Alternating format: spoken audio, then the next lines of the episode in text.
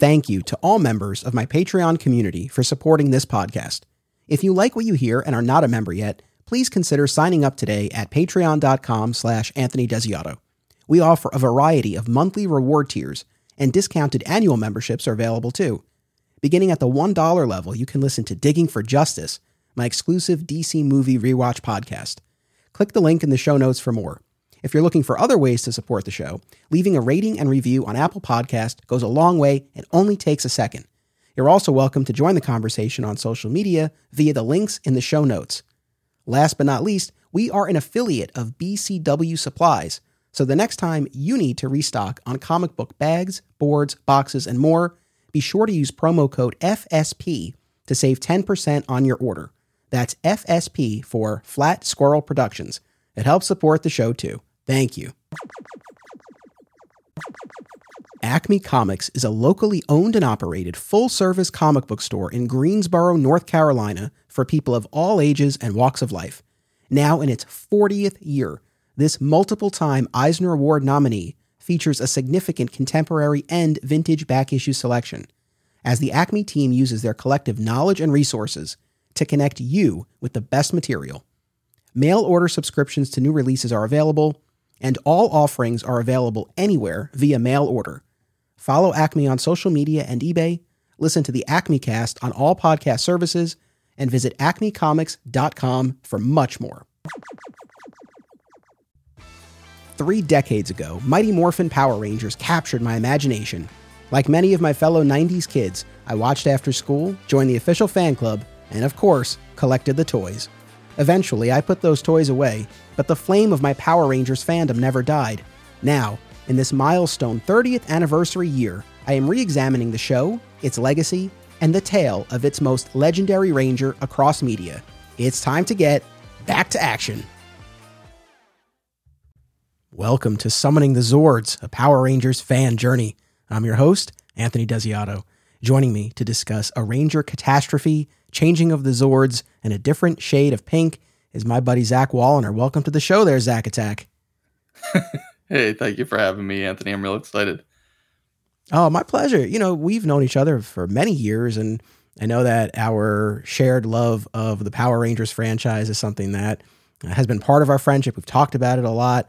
And the Pink Ranger, Amy Jo Johnson in particular, Kimberly Hart, I know she's been a favorite of yours. So when I got to this point in my rewatch of the original Mighty Morphin seasons, uh, you, you, felt like the guy. You felt like the guy for this. Oh, what? Yeah, what I is, appreciate it. When we talk about our Power Rangers fan journeys, where you know where did this start for you? Were you watching from the beginning of Mighty Morphin?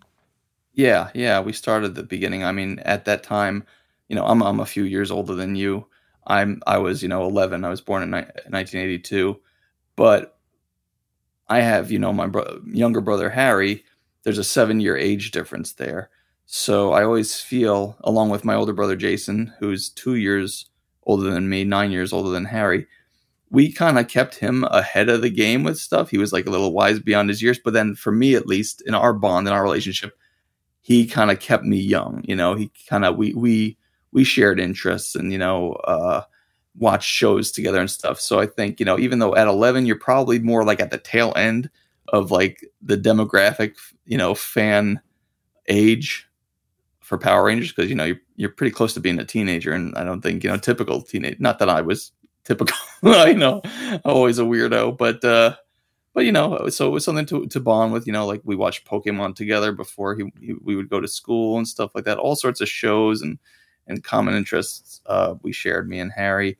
Uh, so I think that's part of what kept me into it. And you know, I enjoyed it just uh, you on its own. Like I said, you know, I was you know, yeah, even at eleven, you know, I was I was not caring about whether I liked cartoons or shows like Power Rangers. You know, people people judged me all the time back then. I was always picked on um, you know, being a nerd, you know, back then, that's what it is. Now nerds are the king of the hill you know, Marvel movies.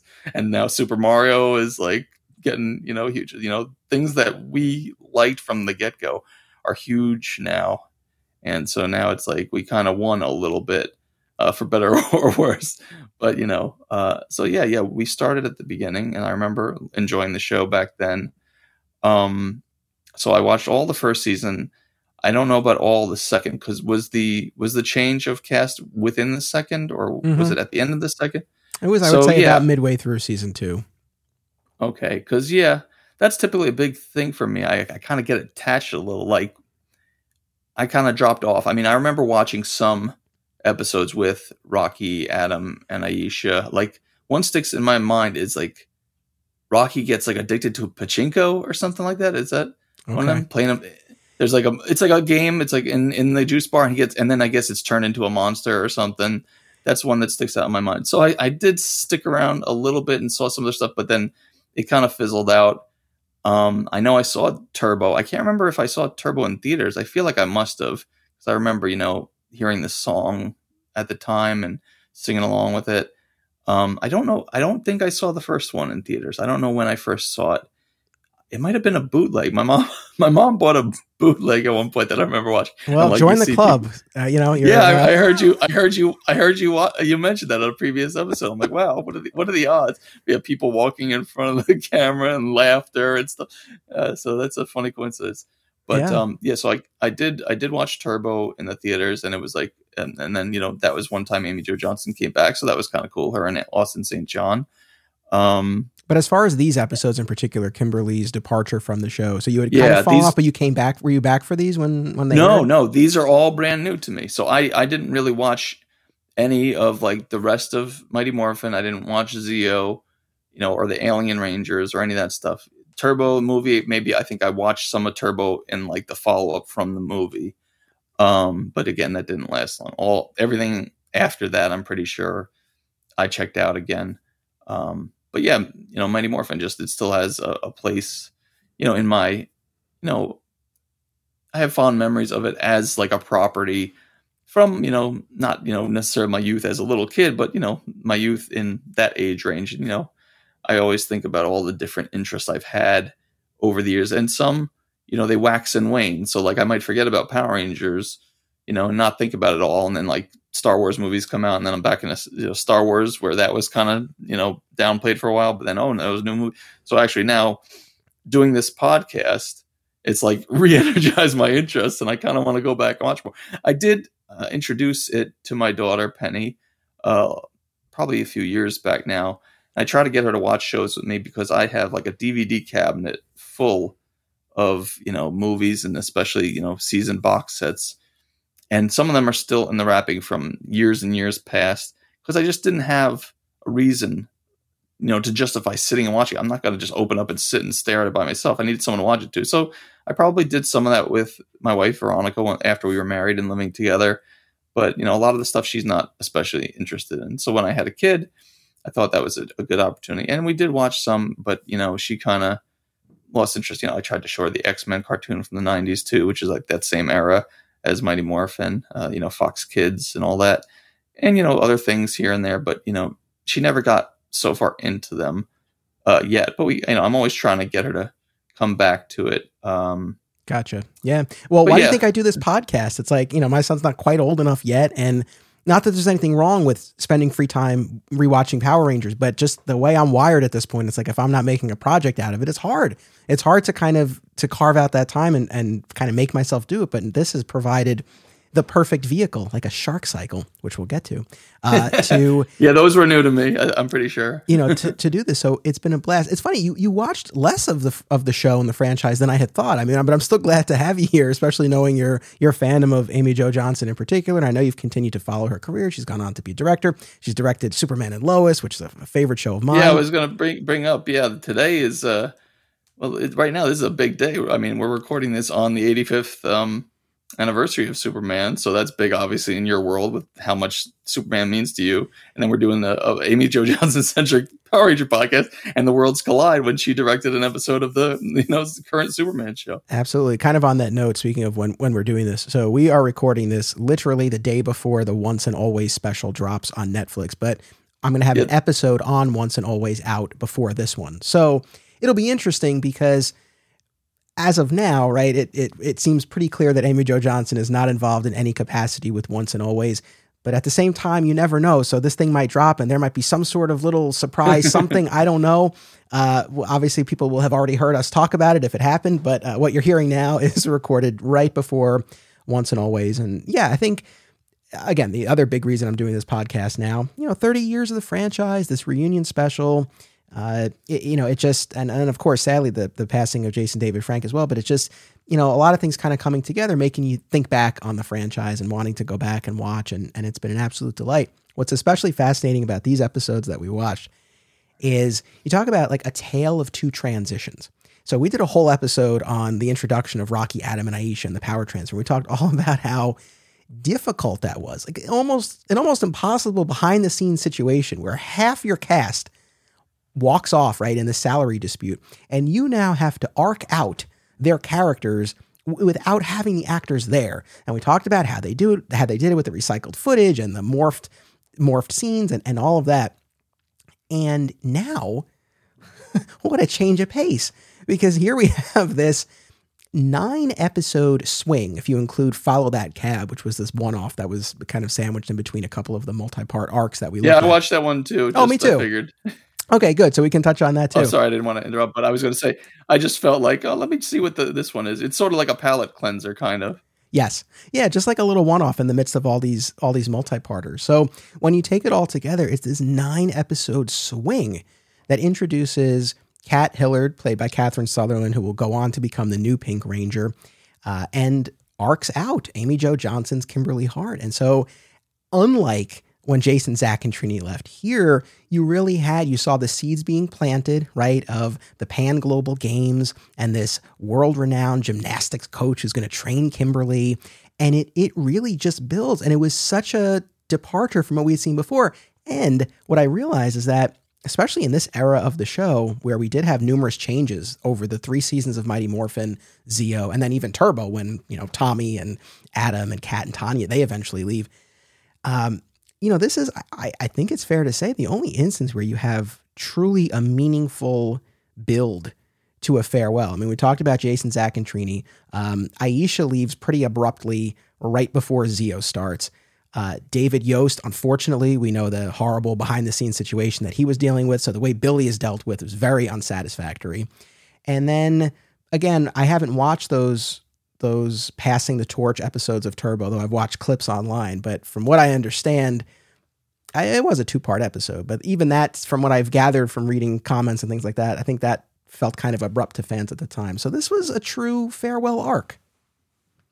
Yeah, yeah, it was definitely nice to see it play that out, especially you know, like you know, obviously she's my you know favorite ranger of the show, so to see her get that proper you know full storyline and arc and and proper goodbye, like I I told you before we recorded, I watched the last episode last night, and at the end of it, I was getting genuinely emotional, and I did not expect that. As someone who's close to being 41 years old, maybe will be by the time this thing airs and um, and who has been mostly detached from the franchise uh, for a large part for a long time to reconnect with it and watch the whole thing play out and then see the the final scene and how they did it. I mean, people joke about the show, people put down the show, they talk about it, you know, the American stuff, it's cheesy and goofy stuff and that, you know, you could tell when the Japanese footage is used and all that.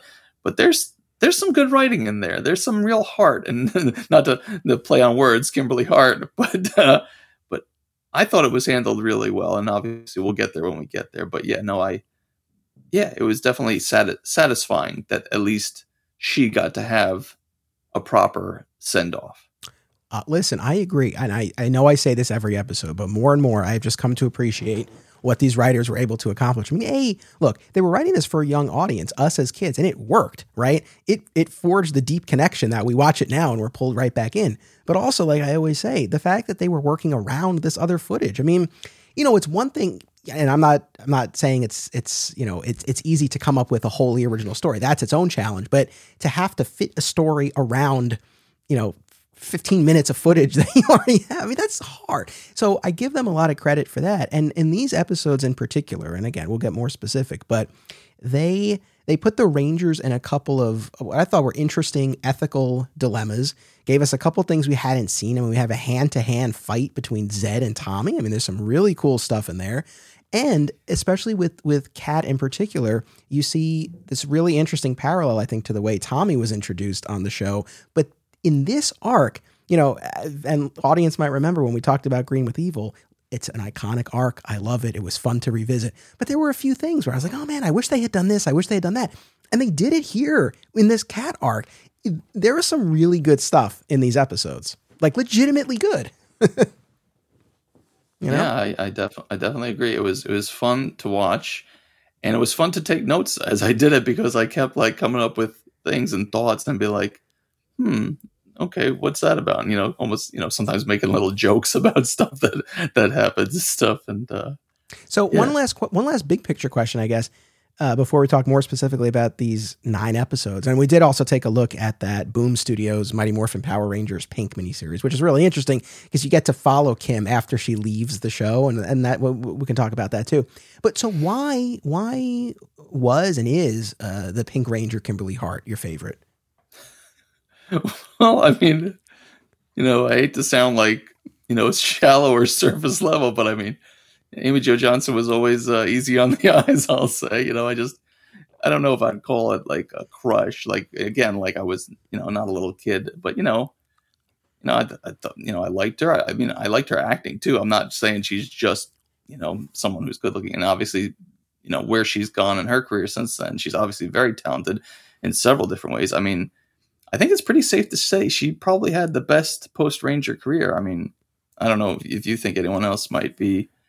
No, I would. Well, no. unless if we're talking Johnny Young Bosch and his voice acting career, that might okay. be in its own category. Okay. But but generally speaking, no, I, I would agree with with that for sure. And and here's the yeah. thing, and I, I appreciate you, you know, being respectful and qualifying your answer and all that. I would imagine, I'll say, on behalf of myself, I would imagine a lot of young boys and many young girls as well. Like growing up watching that show at a formative age, she was probably a first crush, whether it rose to that level or not. But in that category for a, for a lot of people, I think that's probably. Oh yeah, I mean, I, I, see that on like you know posts online and stuff, and they'll be like, "Oh, everyone of the '90s like first crush," and it's a picture of her, and you know, uh, yeah, clearly, I'm sure, you know, she was she was that girl for that era. She was that girl and uh, you know i was i was you know 11 prepubescent you know so you you have those feelings and you know uh you know uh but you know she it's not like she was a bad actress but just you know pretty she was you know pretty but you know also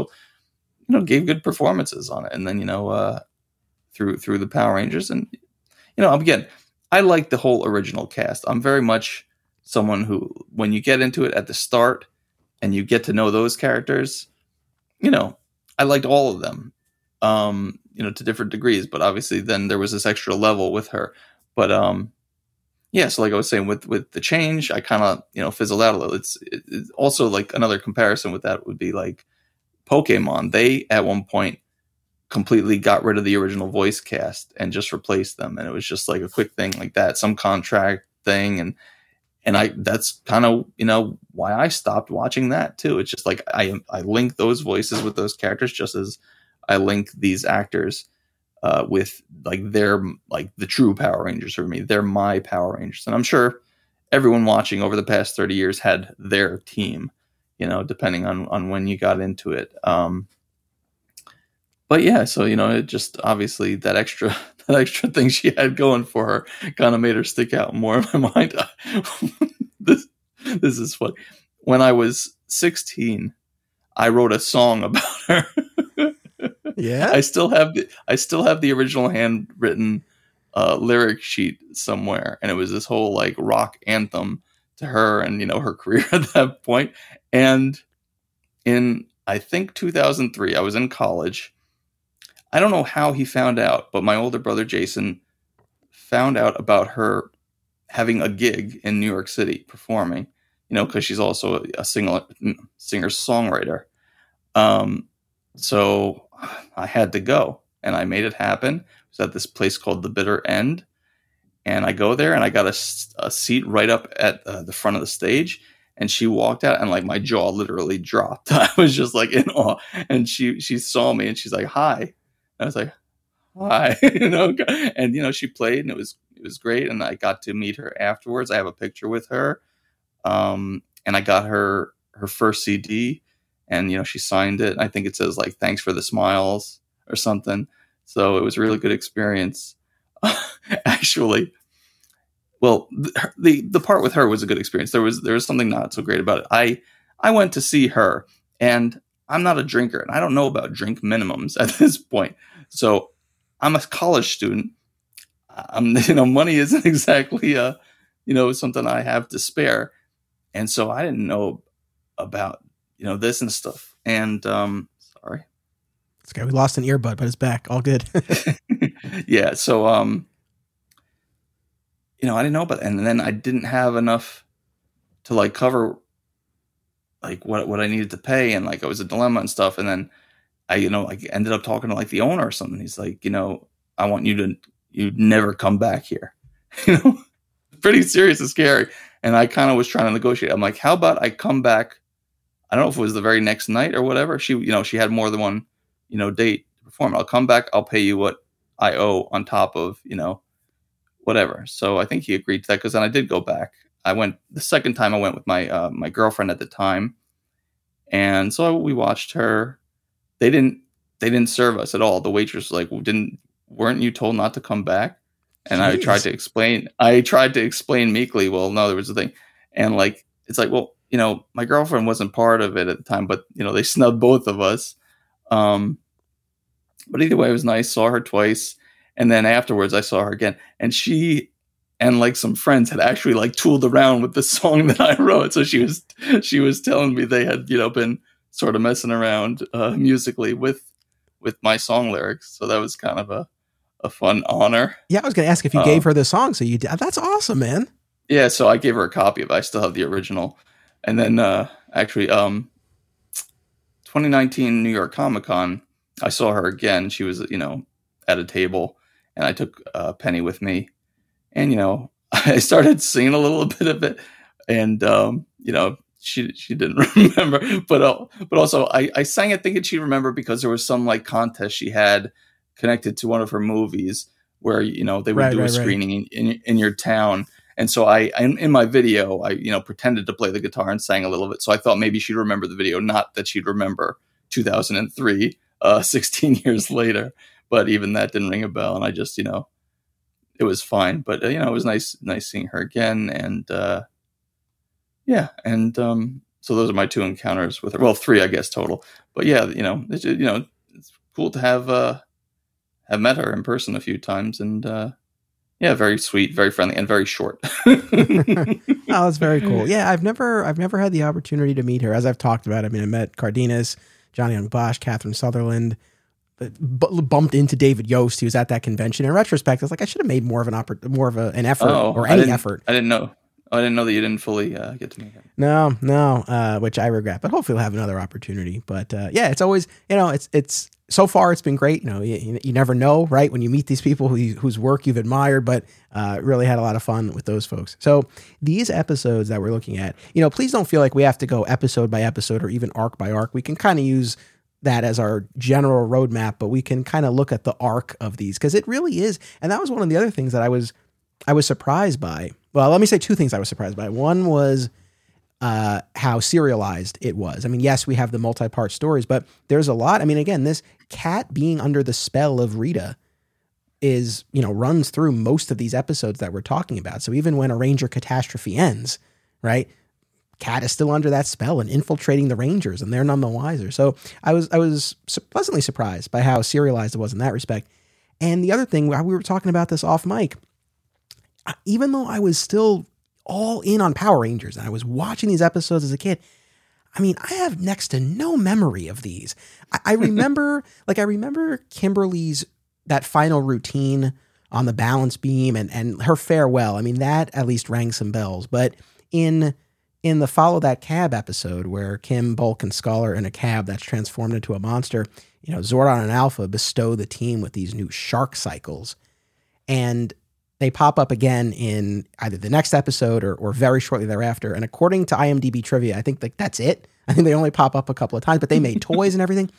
I had no memory of these, like none. I, and I, I can't, I couldn't tell you why. I mean, I know it was only a couple of episodes, but they did toys, and it's like I probably had them because I was getting all this stuff at the time. I mean, I did you have any recollection of those? Well, again, I wasn't, you know, I oh, that's but even just from point. the toys or anything like that or commercials. No, I mean, I don't remember. You know, uh, again, it was it was uh, after you know I was kind of lost my connection to it for a bit. Yeah, now I hear you. But so I mean, those were just a couple of uh, uh big picture things. But you know, so we first meet Kat as literally a cat. you know, Aisha's working at the at this animal uh, shelter with this vet, and you know, it gives her a little, you know, her her little side story, and uh, and yeah, and she and Kim find this this white cat, and uh, you know, it it takes a little while, right? But eventually, we see the cat morph into into Catherine. Uh, I mean. I don't know. Initial impressions of of of of Kat of her introduction. Like, what, what what are you thinking as you're watching, especially for the first time? Well, yeah, uh, I did watch these out of order, thinking that changing of the Zords was first, and so then I kind of saw her already established. So, like the first time I'm seeing her, she's like at the juice bar pretending to be friendly, or maybe there's a part of her where when she's not doing the evil stuff, she's a regular girl, but then like things click in her brain, and then she's got to do her evil stuff. But she's just like talking and hanging out with like Tommy and Kim, and then she becomes she really jealous. Like there's there's a whole jealousy thing in there too. And um, so yeah, I saw her where she's already established, already under the spell. That's how I first saw her, and then I came back around when I realized I'd skipped Ranger Catastrophe. Um, so yeah, it's it's interesting uh, plot device they chose. It's a little on the nose, you know. She's the actress is Cat, you know, the character's Catherine, and she becomes a cat. like yes, yes, they were they were they were they were not going for subtlety there, but you know, and it yeah. works. At the end, then I'm like wondering, like, now was it just a cat form created for her, or did she inhabit an existing cat? And if so, what happened to the cat at the end after the spell was broken? It wasn't 100 percent clear for me because they were having it like a pet. You know. Also, I find it funny, like when it first appears, it's like a stray cat, and just Aisha just scoops it up. no, no questions asked. Oh, hey, it's a cat. Let me take that cat. Yeah. not, not, the not the best idea. So yeah, I mean, uh, let's let's talk about the plot here and what you know the villain's plot and how Kat figures into all this because I had some questions as well. Uh, you know, for the first couple of episodes, again, not remembering really where this goes, other than Kat's eventually good and becomes the new Pink Ranger. Obviously, I knew that, but the, for a second I was doubting myself and I was like, like was she just a cat? And then they like Rita made her into a person, and then she and then afterwards she stays a person. Uh, and then you know you realize, of course, that she was an existing person who Rita put this spell on, and we even you know see a flashback of how that happened. But yeah, yeah, I was going to mention that. Speaking of also unclear transformations, when you get the flashback and she's remembering her encounter, so she's talking to this guy who's leaning up against a tree, and Rita's hiding in the background. And then, like, also, it split the, the flashback like into multi parts for some reason. It like shows us the start of it, and then she's back, and then she goes back to the flashback, and a little more is done, and then she's back, and then it's like a third part of the flashback rather than just showing it all at once. But Rita, when she, uh, you know, is is gonna you know make her move, she does something to the guy, and he becomes a Tenga warrior and that left me wondering was he a Tenga warrior in disguise to lure her in? Or was he some random guy she was talking to and Rita transformed him into a Tenga warrior, this poor innocent bystander? Dude, I had the same thought. I feel like there's there's a there's an untold story there, right? This this poor guy's been trapped in Tenga form. No, I don't know. I think it could go either way. I think it could go either way. But you know what I'm wondering is over these episodes we see we see Kat cat as a an actual feline, right? And we see her morph now as a would you ever into Animorphs by any chance? The book series and there was a television show as well. I, I, mean, I think I'd seen some of the the show, and I'm familiar with like the book covers that shows like the multi part yes. stages and the transformation. Not that this transformation was that involved, but that's what it called to mind. And I was big on that book series as a kid. I loved oh, it. Right, cool. so right around this time. So just as a side note, as I realized looking back, you know, huge comic book fan, and like the even the book series that I read, uh, non comics, Goosebumps and Animorphs. Like I really liked my multi part series. Anyway, so we see her as a cat. We see her as Catherine. She they transform her into one of the monsters, one of the cat monsters, at one point in these episodes too.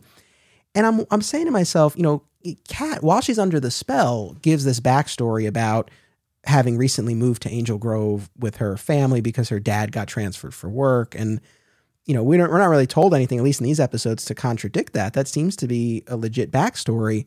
So what I'm wondering is, is she going home at any point? And if so, when? Because she's living part of her time as the pet of Kimberly and Aisha. she's spying on the Rangers and reporting back to Rita. But so it's like, what are her parents thinking during this whole time?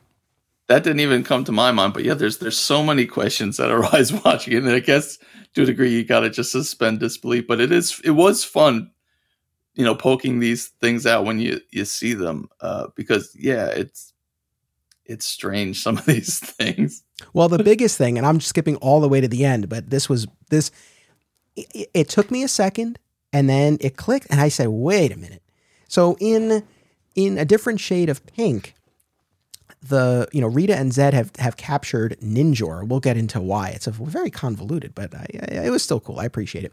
But they've captured Ninjor, right? And they tried, and at this point, the spell has been broken over Kat.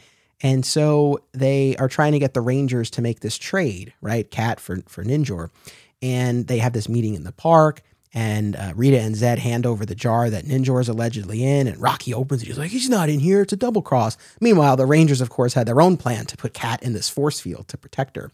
Uh. And then Kat's eventually taken, and Tommy has to go, uh, or uh, no, Kat rescues herself, right? If I'm remembering correctly, she gives Rito the she massage, tricks, and yeah, tricks Rito. Yeah, that was, that was Tom, interesting. Tommy had gone to rescue Kim previously. In any event, so you know, Kat's rescued. She retrieves uh, Kimberly Kimberly's uh, power coin, which uh, which the bad guys had taken, and then we have the whole uh, transfer of the coin and Kim's farewell and all that. But Ninjor's still still taken. oh my god, they never addressed that, did they? Again, that didn't even come to my mind. Again, I just, I guess, because he's he's a character I was not familiar with before, and when I watched it out of order, like he shows up, and I'm like, who is this guy? Because they didn't refer to him by name immediately, and I'm like, there's just this sort of goofy seeming blue guy who's just in this like robot suit, and it's like, is he someone in there? Is he a robot? What's his deal? And you know, he, he's just this sort of cartoonish voice. He sounds kind of like Dudley Do Right. I know that's probably like a dated reference. It's if anyone knows Rocky and Bullwinkle, he was a he was a cartoon from those same people way way back. Uh, I think they made a Brendan Fraser live action adaptation, but even that's that's decades back now. But it's just like I was like, what's this guy's deal? you know. Yeah, I mean, we talked about him in, in, the Ninja Quest episode, but yeah, he's the one he had originally forged the power coins. Then he's the one uh, after the Rangers lose their powers and the Zords are destroyed, where he gives them their new ninja powers and ninja Zords, and he becomes this. I mean, advisor is probably too strong a word, but he's this ally they can call upon. So when they're in battle and the Zords aren't enough, ninja I, I, I, call i call on you from on high or something like that and then he zooms in on his rock and uh, and and he can grow and he has a battle mode.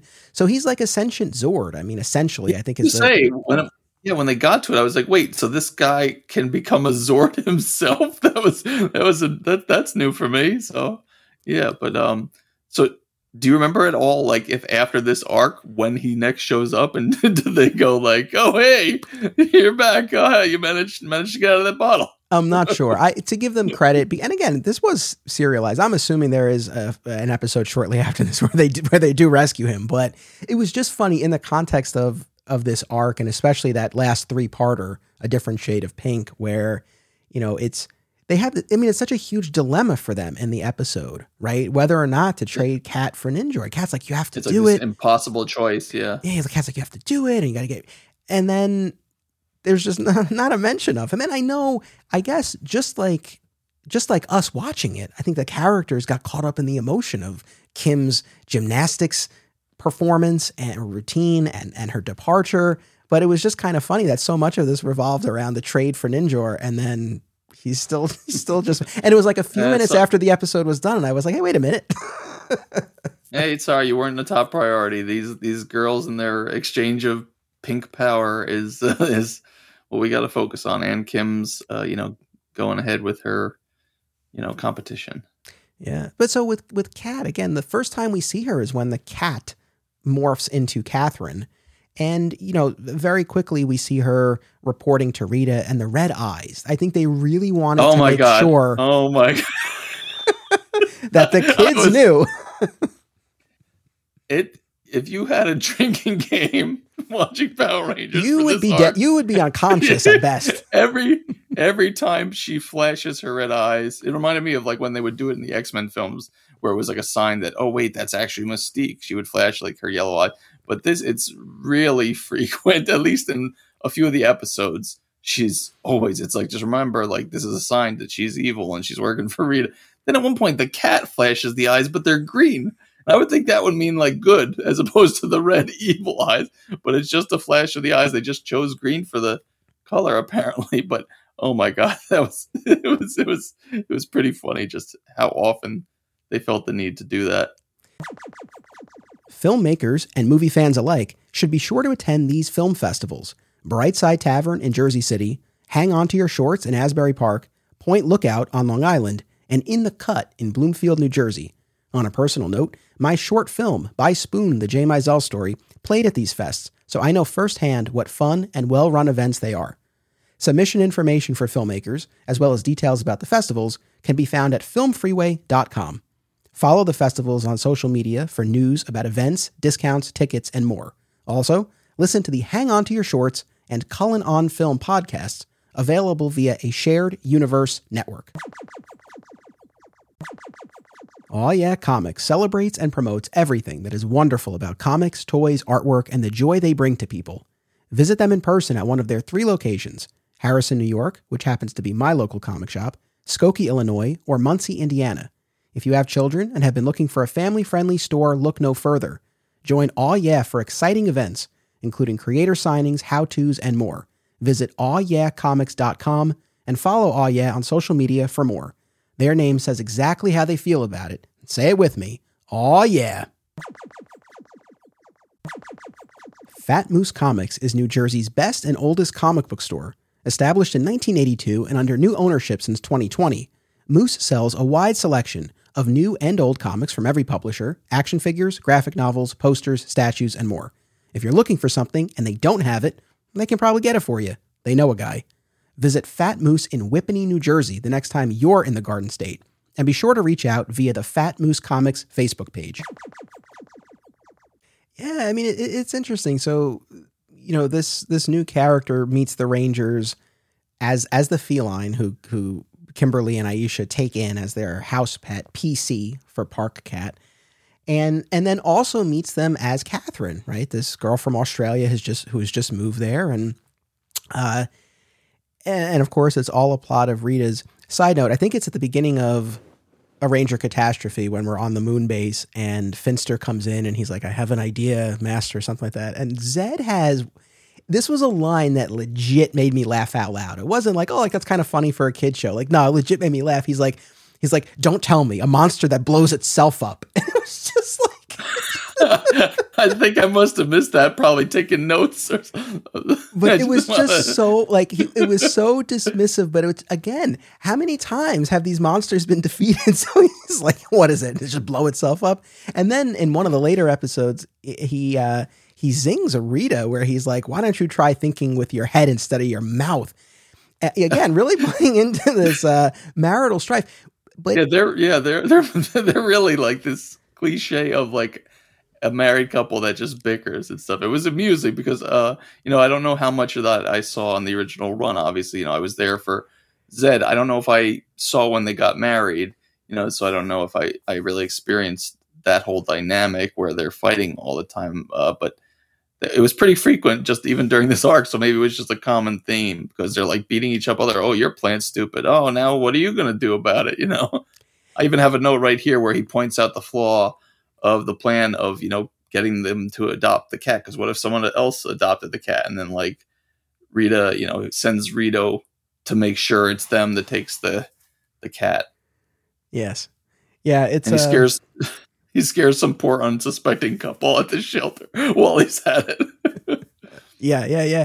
Uh, it's funny in the um in the follow that cab episode when again Kim's in the in the cab with Bulk and Skull, Zedd literally says like Bulk and Skull are there, and I'm sure it's not the only episode where Rita and or Zedd actually say the names Bulk and Skull, but it's the first Oh, instance really? that I've caught because again, and I say this all the time. I mean, I'm watching again like these larger, the multi-part episodes, the bigger episodes where more of the the monumental stuff happens. I'm largely skipping over a lot of those one-offs. So maybe there's more of this, but it was so w- weird.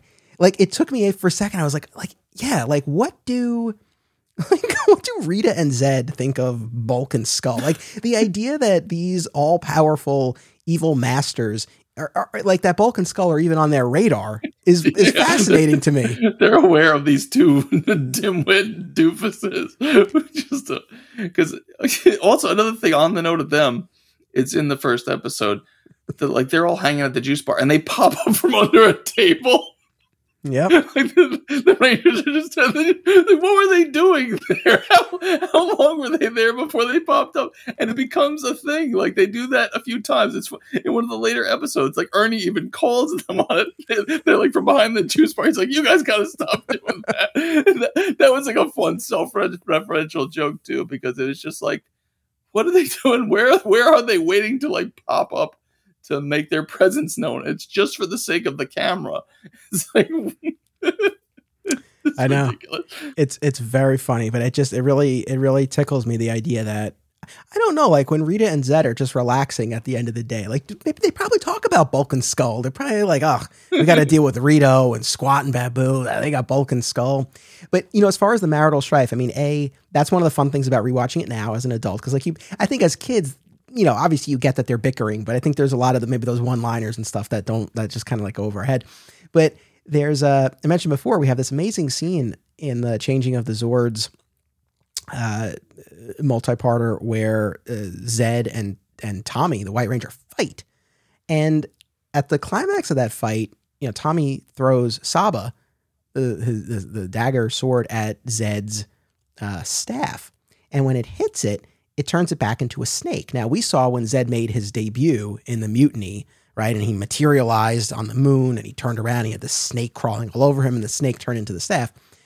And then apparently that that direct blow to the staff was enough to cause Zedd to retreat, and he goes back to the moon. He's talking to, to Rita. He's like, my staff." I cannot believe they didn't sneak in uh, a joke like having Rita call him out over going going soft, so to speak. I feel like that was a a, a prime opportunity. I was surprised. I said, "Oh, that was a lot of restraint." I I would have I would have put money on some kind of some kind of barb uh, along those lines. Well, it's funny that you mentioned that because I did take a note because this is also it's a funny connection in a way. It's in one of the later episodes. Um, she says like, know, well, you better hang on to your scepter, Z Man. and I'm like, oh, Z Man. That's that's my nickname um, in in the uh, community around this radio show that I've been involved with with the host. Uh, you know, been friends with him, and you know, my family's friends with him for a long time. And my my little brother, when he was doing radio in college, he was the H man. That was his on air name, and then he became for for a bit the protege of of this this radio host, and he was known as the H man. And when I first called in to support him, I said I was the Z man, and it's kind of stuck. So for hearing Rita going Z man, it was funny, but also that she says, you know, you better hold on to your scepter. It almost sounds like they got into a fight, and you know, she's like, you sleep on the couch, and uh, so you know, you, why don't you hold on to your scepter? wink, wink, nudge, nudge. You know. Yeah, no, I know. Like little little stuff like that is uh is particularly amusing, especially now. But you know, they use Kat to you know spy on the Rangers, later to steal Kimberly's power coin, but especially initially in that uh, Ranger catastrophe, she lures Tommy into her car for a ride. This is a very, a very cautionary tale because then they're transported into you know one of Zedd's dimensions and uh, you know they're they're in distress until the Rangers can figure out a way to you know to to, to teleport him out. But uh, yeah, a real cautionary tale. You got to watch out for the for these blonde girls and fast cars. Tommy really learned his lesson, I think. And and you know, I was watching that and observing, and I'm like, Kim takes this surprisingly well. like, there's not a hint. Like, you see Kat being jealous of their relationship, you know, where she's, you know, under control. So she's she's out to get them for Rita, but she also seems like there's a part of her that genuinely is jealous and she wants Tommy. But then so then she's doing her thing to manipulate Tommy. He's like, "Oh, come on, let me just get a, you know, you want to get a ride in my car and this and that." Oh, you know, because he's like, "Oh, I would love a car like that." And she's like, "Oh, you come give me a ride with it." And so then they discover the Rangers discover and like looking in Zordon's crystal ball, I think. And Kim's like, "Who's that girl?" And it's not like, "Who's that girl with him?" It's not that at all. She's like, "What's going on?" No, it's just like she's confused and then pretty quickly caring about her well-being. And there, there's no at all no conflict of like tommy why were you alone with her in the car? What's that all about? Like i heard on, on another episode you, you guys were talking about like what the deal was with the dynamic the relationship between tommy and kim. And you know watching these you know i think it's pretty clear they're boyfriend and girlfriend. Like you know obviously they're only going to show so much romance in you know ostensibly a kids show but you know you know their bond is is pretty clear and you know he's he's caring for her and she's caring for him and you know and he's at her bedside when she's in the hospital in one of the later episodes and so yeah you know but then then that there's this blonde girl in the car with him leaning on him. She's like leaning in close with him and kim just just brushes it off and then it's just like oh we got to help tommy and this girl okay, you're, you're you're a better woman than some, I guess. So it's it's so funny you say that. So a, yeah, I agree, and I know we had talked about that in another episode. And as I was watching these, I was like, oh, okay, that kind of answers that question that we were talking about about the nature of their relationship. And I agree. Like, yes, it's very you know very very chaste and very G rate, but like, yeah, you get the sense that they're they're t- together, right? Um, but but the other thing is, see, I read a little bit more into Kim's "Who's that girl?" line. Like, I maybe I was projecting, but I felt like there was a little bit, like a little something behind it. Like it was quickly, quickly, you know, superseded by her concern for the two of them. But there was like the "Who's that girl?" But no, yeah, yeah. Just in that one line, I, I, I could, I agree with you that it sounds like there could be a tinge to that but then it, it's it's gone like instantly like yeah so she's like oh well uh you know i gotta save her too and you know there's no further talk about it no suspicion and and by the end of the arc she's basically like best buddies with kat and and so and that's the thing where and again, I don't think this is even nitpicky. It's just as, especially as an adult watching it, like those are some of the things I, I long for watching it now. It's like, yeah, I, I want to see the, the follow up scene where Kim's like, oh, Tommy, like, I'm so glad you're everything's okay. But what were you doing? what were you doing in, with her in the first place? I mean, I don't think it's a, I mean, I think it's a fair enough question to ask. It doesn't even need to be contentious, but you know, it's just like, hey, what was, uh, you know, because they had plans to meet. I know Kim wasn't there yet, but you know, and then and then you know, Kat. And yeah, yeah, they were supposed to have like a movie date, and then so that you that compounds everything. They're supposed to have a movie date, and then he's in this car with this this blonde that you know she has no idea who it is so yeah yeah i know but what i was uh, going back to what i was uh, alluding to earlier about how i really like i like how this echoes so much of green with evil because you know obviously that was such a strong iconic storyline for the show and we do know later on tommy and kat have their romance so the idea that they both kind of come in the same way uh, I, I kind of like that parallel but one of the things that I said when we were talking about Green with Evil is, man, I wish that they showed us like any instances of Tommy resisting, right? And here mm. You do get that, especially as we get deeper into these episodes. And it's actually the first time, and I'm, that's why I'm glad we I'm glad we both watched Follow That Cab because that's the first instance where Kat starts to uh, have memories, right? Because Rita's like, "You evil girl," and then that triggers Kat, and she remembers being, well, yeah, you know, in elementary school, and it's like, oh, good girl, like she was involved with a charity project or something like that. And uh, so I, I really liked that they added that layer to this. You know? Yeah, I guess maybe they learned from the original, and they're like, well, let's maybe do it a little different this time. But did you, did you say that Tommy and Kat get involved later on? I'm sorry, spoiler alert, but yeah, yeah, yeah, yeah. yeah. So is, it, is that is that after the note? Yes. Okay. Yeah. yeah, I've heard of the note. I haven't I haven't seen the episode with the note. Yeah, Kim writes uh Kim writes Tommy a Dear John letter uh, during Zeo. I think it's the where we're going to be getting to it not too long from now. I think it's the There's no business like snow business three parter. I believe uh, where he where he gets the letter from her. But and then the other mm. thing going back to the comparisons to Green with Evil.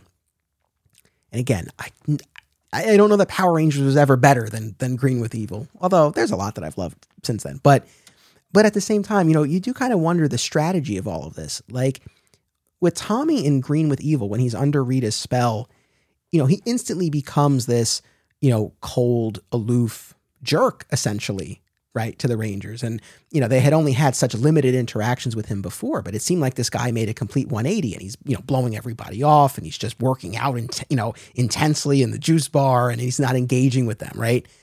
Whereas here, it, you know, Kat is more like a spy, and she's infiltrating them, and she's, you know, uh, you know, uh, under, you know, trying to undermine them and things like that. And it just made it made a lot more sense, right? Like if you're gonna if you're gonna put someone under a spell, you know, send them into this friend group. Let the Rangers think they're and they're a friend, they're an ally. Like I really that made a lot of sense. Rather than him just being an outright jerk in his day to day form. yeah, right. I mean, I, and again, I guess it's cool to have to see the two different spins on it, right? So I I'm glad that they did both. But this was a nice this was a nice way to kind of still have the parallel, but then to really carve out a, a, a different path for Kat. I thought it was really well done.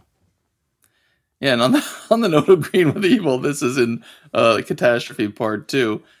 So yeah, it was kind of crazy seeing him go head to head with Zedd you know, because I don't know how I don't know how much at all Zedd really was like a direct, you know, fighting with any Rangers because usually they always used, you know, their generic, you know, henchmen or monsters. So whether it's the putties or the tengas or like one of the monsters that's created. So it was that was kind of cool to see, you know, not not having having seen that. Uh, but then also within this whole arc, he also fights Goldar one on one too, which I'm guessing he might have done during Green with Evil. I don't know, or was that Jason? That was Jason, but Tommy went head to head with him in, in those later, um, in the, all those episodes where he's losing his powers and coming back. Like there was, there were, there were a couple of Goldar face offs there, including one where he was like completely powerless out in the field. It was great. Oh, cool. Yeah, maybe I'll, I'll get to those. But uh, yeah, obviously you feel Zedd and Goldar, you feel like they're legitimate threats. I mean, so much like you know the, the henchmen are just so disposable, especially the Z putties. when I'm watching the show and I'm seeing, okay, I, they're I guess they're now with these Tenga guys. I wonder what uh, what happened uh, to the putties. Oh, maybe they realized that they shouldn't have had such an obvious weak spot right on the chest that causes them to literally explode. I guess they finally realized, but um, but yeah, so like seeing these guys uh, fight, you know, that was that was pretty cool because you know they're serious threats and they're intense. But he, one point in part two of Catastrophe, Tommy's fighting Goldar and he's like, "You should work with us," and Tommy's like, "Me? Join forces with evil? Never!" And I'm like, "Um, that's how your whole character arc started, buddy." you know, that's an opportunity where maybe it could have been like, "Never, never again." or I yeah. would never choose that. You know, there, there could have been a nice way to kind of tie that back to you. you you had. me once, but I'll make sure that never happens again. Something like because because then he even acknowledges it. I think when when it's like wrapping up the arc and he's comforting Kat and being like, yeah. They had me under a spell too once upon a time. So. and I, look, I know. Eh, I'm glad. I mean, that was a nice callback and a, and a, and a way for them to bond. And I, am glad that it was there. But it's like, well, you, Kat might have some. You, you would imagine Kat might have some follow up questions. it's just like, oh, okay. but no, the yeah, fight I mean, was I, I do, yeah. I do always like when a show has respect for its own continuity. And so that's sometimes, you know, stuff that came up in these episodes that it's like, you know, it's nice to see they kept track of things and they brought things up where it made sense to. Totally, totally.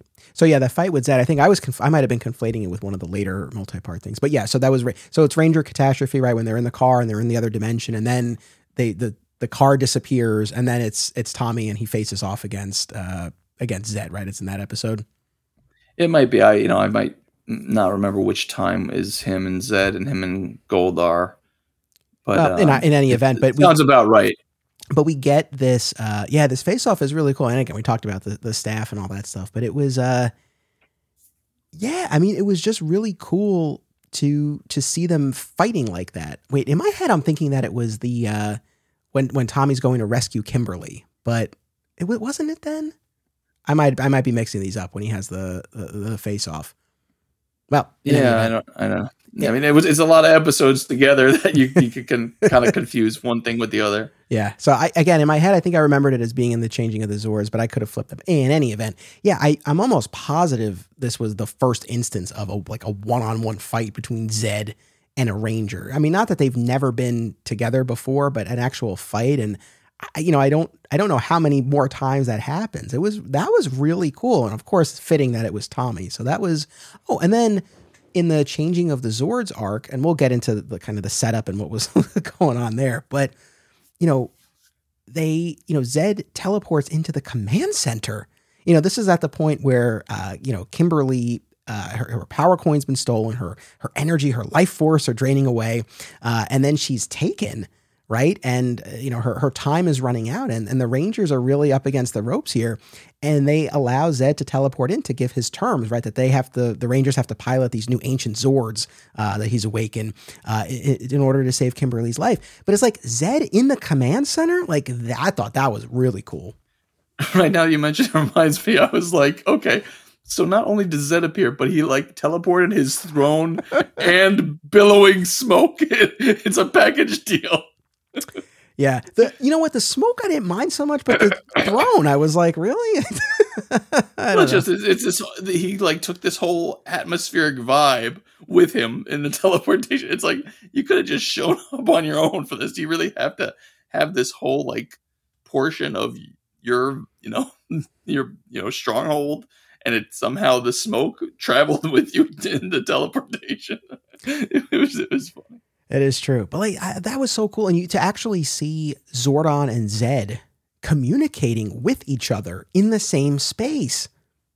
yeah. Again, it's like I think any instances, you know, we're so used to the formula of these episodes, and there's a lot of comfort and familiarity and value in the repetition, and and especially for for kids who are watching it. But when you get things like this that that put a different spin on it, or put the characters in different settings and different configurations. It's uh yeah, it's just like the stakes feel really high. Yeah, you got to mix up things. Uh, you know, obviously, still, you know, they hit some of those marks. You know, obviously, okay, they fight the henchman of the moment, then they send in the monster, then they make the monster big, and then they get the Zords. Then they fight the monster with the Zords, and they blow them up, and everything else happens around it, basically. Yeah. So you know, while we're talking changing of the Zord, so this is a second batch of episodes, a three part arc. So this was, again, I feel like a little convoluted, but so essentially with Rita and Zedd, they have they've discovered these ancient Zords and they want to awaken and control them. But in order to do so, they need the technology of the Rangers' current Zords. And in order to obtain that, they need Kimberly's power coin to then be able to take over the Falcon Zord. Uh, and of course, they use Kat to steal Kim's power coin from her bag and then infiltrate the Falcon Zord during a battle and over, overtake Tommy and, and take control of the of the Zord. And they also need a power source to to run these Zords, and that's where Ninja Ninjor comes into play. So a lot of a lot of moving pieces here. Yeah, yeah. Oh, I oh, I forgot to mention also, you know, discovering these episodes for the first time. It was interesting seeing some differences. Like the the introduction, Amy Jo Johnson is like top billing, so that was kind of kind of cool. I guess you know maybe her status as being uh you know you know longest tenured. I mean Billy was was too, but I just thought it was was uh, cool to see her right up front. You know, one other thing I'm curious to get your take on is there. I mean, the ninja pow- the ninja outfits and powers, right? So we now have oh, this, boy, yeah. we have this intermediate step, right? It used to be, you know, they would fight as civilians and then they would morph when things escalated. But now, now they don't even fight as civilians. They just instantly go into this ninja garb and the stunt people come in, which again, I talked about this before. I don't love this. I, I really think this is a, a, weakness of this stretch of Mighty Morphin because I feel like one of the big draws was seeing the actors doing so many of those, you know, those fighting scenes and, and you lose that. But hand in hand with that, they have like this insane battery of ninja powers. And, I, you know, we, we talked about this when we did Ninja Quest. Like, I, this is another one of those things I just did not really remember as a kid. And, uh, and in that Ninja Quest episode, I, I, I asked Lance, I was like, yeah, like, does, does this continue? They have more powers. Boy, do they. I mean, like Aisha's, uh, you know, teleporting down into the ground. Adam gets huge, and he's holding the Tenga Warriors in yeah. his hand. He splits that into two. Confused the heck out of me. I'm like, when did he become a giant? like, I didn't realize that was a ninja power. I was just like, wait, did they get shrunk somehow? And he's scooping them up. Like, what is going on? He just, it's, it caught me off guard. I, I was not prepared for him to be a giant. I mean, Rocky seems to be jumping into like a pocket dimension behind a tree at one point. Uh, you know, Kimberly and at least I think Adam too at some another one of them. Like they have super speed. What was your reaction? Did you do you like this angle? I mean, you know, I, I probably some of it I didn't even pick up on because I was just like going with the flow of it, and I was also taking notes. But yeah, uh, one thing on the note of seeing the actors, it's kind of ridiculous because in the sequence of transformation into the ninjas, you see them, you know, civilian. Then there's like a step where you see them in the ninja garb with their face present, and then there's a third step, and the face is covered except for the eyes. So like they they could have stopped at the second step to you know let them be themselves more on camera, but no, they just have it and then quickly they're replaced so that you know it could be stunt people. And yeah, but it was also interesting. I was like, wondering what what makes them differentiate between whether they're going to be ninja form or classic rangers because there's sometimes they go one or the other and I, I was like well when do they decide? One thing i was disappointed in i guess you know i mean it comes with no longer using those zords but like the morphing they just call out their name of their ranger and say power. So white ranger power, pink ranger power, and it's like it's just so generic. You're just saying who you are. It's a lot less cool than shouting dinosaur names. You know, you'd think there was something else that they could have done connected with their current Zords or or something, but that was just something I thought. No, I agree. I think it. I think you lose something during the morphing sequence for sure. And you know, when the as far as them being you know, not being able to see their face, thus allowing the stunt people to come in. Um, you know, I, I, suspect this was a function of you know budget and time, probably more than anything, just trying to churn these episodes out. But you know, so I know it's not this situation, but it always makes me think of one of the interviews that Robert Downey Jr. was doing when he was promoting.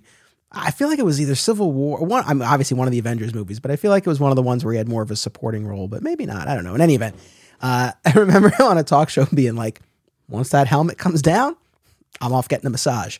And it's like, you know, I, I, know, I know that wasn't the case here. Like they really were. I know they really worked these actors and didn't pay them particularly well. So I don't think that they were. Oh boy, being, that's a whole other. Thing. You know, I, I know they weren't off being pampered, but it just kind of always makes me think of that. It's like once, once that ninja hood comes on, I'm like, no, they're not there. And you know, I, I don't know. It's it's one thing when they're morphed and we're used to that, but it just I felt like we kind of lost something. And the powers I'd be curious, honestly, audience. I would love to hear from more people about these ninja powers, you know, and maybe I'm being too hard on them. I like there's there's something that's cool, but I don't know. It's just it, just feels like too much. Hmm. I don't know. Uh, you know, it, it is what it is. And the other thing too is, you know, the, the Mighty Morphin season three was relatively short. You know, it's only oh, like yeah? 30 plus episodes. So, you know, we're not in this realm for very long. And we're pretty deep into the season now. This is late 95. We're, we're pretty deep in with these episodes we're watching. And in this arc, we get new Zords. I mean, these these new Shogun Zords are not around for very long. It's a it's a pretty uh, swift tenure for them. Did you like these new ones? Um, you know, again, I I didn't really have much of an opinion on the Zords. I guess I was more focused on the character stuff and, you know, the you know, the the the one-on-one, well not one-on-one, but like the actual fighting scenes. You know, the Zords, once the Zords come into play, it's kind of, you know, that's where it's very formulaic. It's, you know, okay, they're in there, they're Megazorded up, they fight, there's sparks flying, and eventually the villain goes kaboom. And so, you know, I mean, I, I guess they looked fine from what I remember. Um, so I, I, didn't have one, you know, really one way or the other, anything, uh, any special opinions about the Zords, really. I, I, I got it's kind of like a like an ebb and flow with me with with the Zords because I obviously I love the original Dino Zords. They will forever remain my favorite. I was not really into the Thunder Zords uh, that they got when Zedd came into the picture. I don't hate mm. them or anything, but you know, like the unicorn, the griffin, like I just those didn't really do anything for me. The Ninja Zords that you know we saw in the movie and then you know uh, on the show, those I liked, and I guess probably because of the movie and the, my memory of the toys and, and all of that, I, I have a softer spot for those. Really could not care less for the for the Shogun Zords, and then mm. I really don't even remember the Zeo ones, but uh, I'm sure I will once I, I watch those episodes again, it'll come back to me. But so I'm sort of like every other. Uh, I, I I really tend to like, you know. But you know, so we're at this point now where, like I said before, I think it's a you know an interesting ethical dilemma that Zedd puts the Rangers in, right? Where again, uh, you know, the cat has stolen uh, Kimberly's power coin. There's some great sort of you know uh, mythology or explanation for why Kimberly is being so affected by this. Zordon explains that when Ninjor gave them these new powers, um, you know the like the, the the coin was tied to their body, right? So with the coin in the hands of evil, you know that's why Kimberly is getting so weak and kind of like losing her life force. Like that was a cool uh, connection point.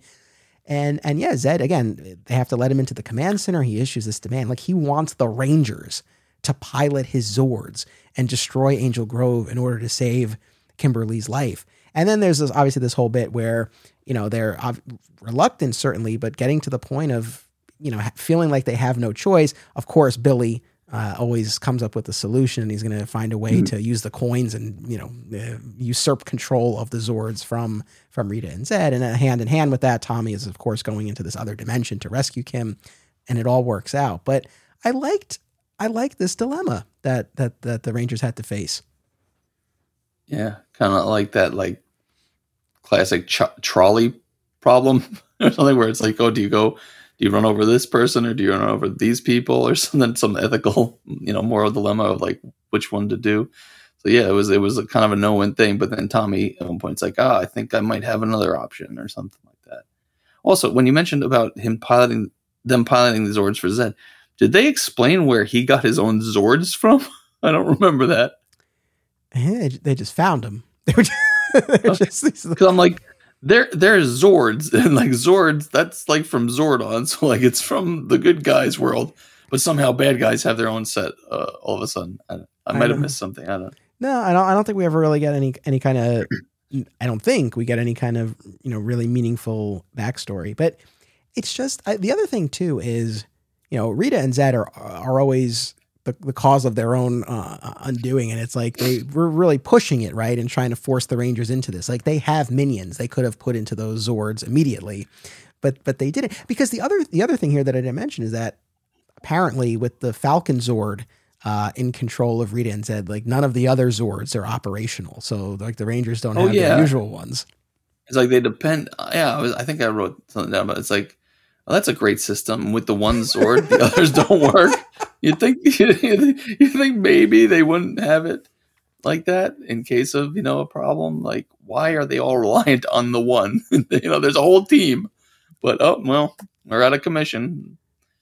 Yeah, well, again, it's just like the putties with the with the big Z on their chest that disintegrates them. Not not the best planning from from either side, but yeah, some bad planning. Uh, I, I remember when when Kat infiltrated the Zord when she was bad, I was like, well, they didn't have a security system or anything. But then I realized it's because she had. Then they explained she had the coin, and that's how she had access. Yeah, and again, another echo of Green with Evil. I mean, that was such a standout moment when Tommy enters the Megazord. Oh, yeah, he, yeah, he starts starts wrecking stuff. But I gotta give Zedd. So again, I know ultimately this proves their undoing, but there's also something so sinister about the psychology of Zedd's plan, right? Like he wants to, it's not just that he wants to defeat the Rangers or destroy Angel Grove. It's like he, he wants them to be behind the wheel at the time, right? Like he wants us all to be at, at their hands. It's, uh, it, it's pretty nefarious. Yeah. Yeah. And, um, what was I going to say? I was thinking about, um, you know, with Rita and Zedd, just when you mentioned, oh yeah, you just mentioned about destroying Angel Grove. This is a thought I had too. I guess it sort of depends on how much, if any, awareness the general public has of the source of these monster attacks. Like if they know about this, you know, witch up on the moon.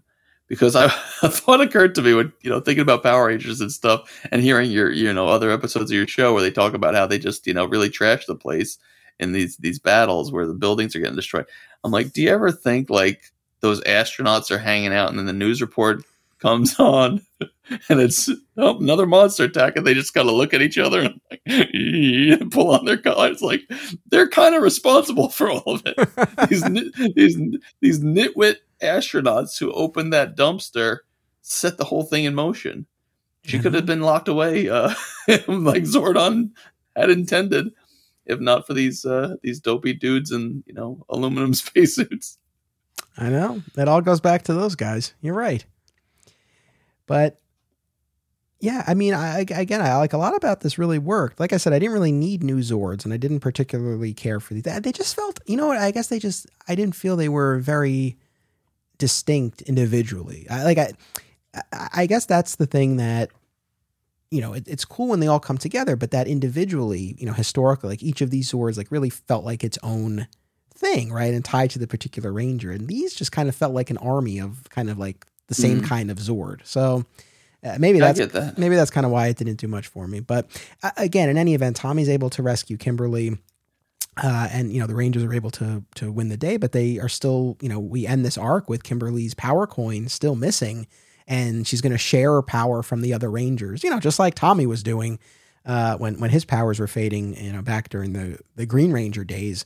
But uh, again, I mean, like this arc is just kind of marching along here. So at that point we have that follow that cab episode which i guess is probably most notable like like we said earlier you know we start to see the cracks in the spell over kat where she's having these flashes so that was kind of cool to see uh, i really did, you know this also introduces the shark cycles uh, and it also sets up this business about this gymnastics coach that kim uh, wants to meet right so now we're really we're really building to the point where she's going to have a reason to leave and i also have to say and, and you know I've been listening and the audience knows I've been hard on Bulk and Skull, but I've really been coming around on them a lot. And I felt like this was a good app. They ultimately Kimberly's car gets stolen. They ultimately get it back for her. I really felt like that was a nice moment for the two of those junior junior police.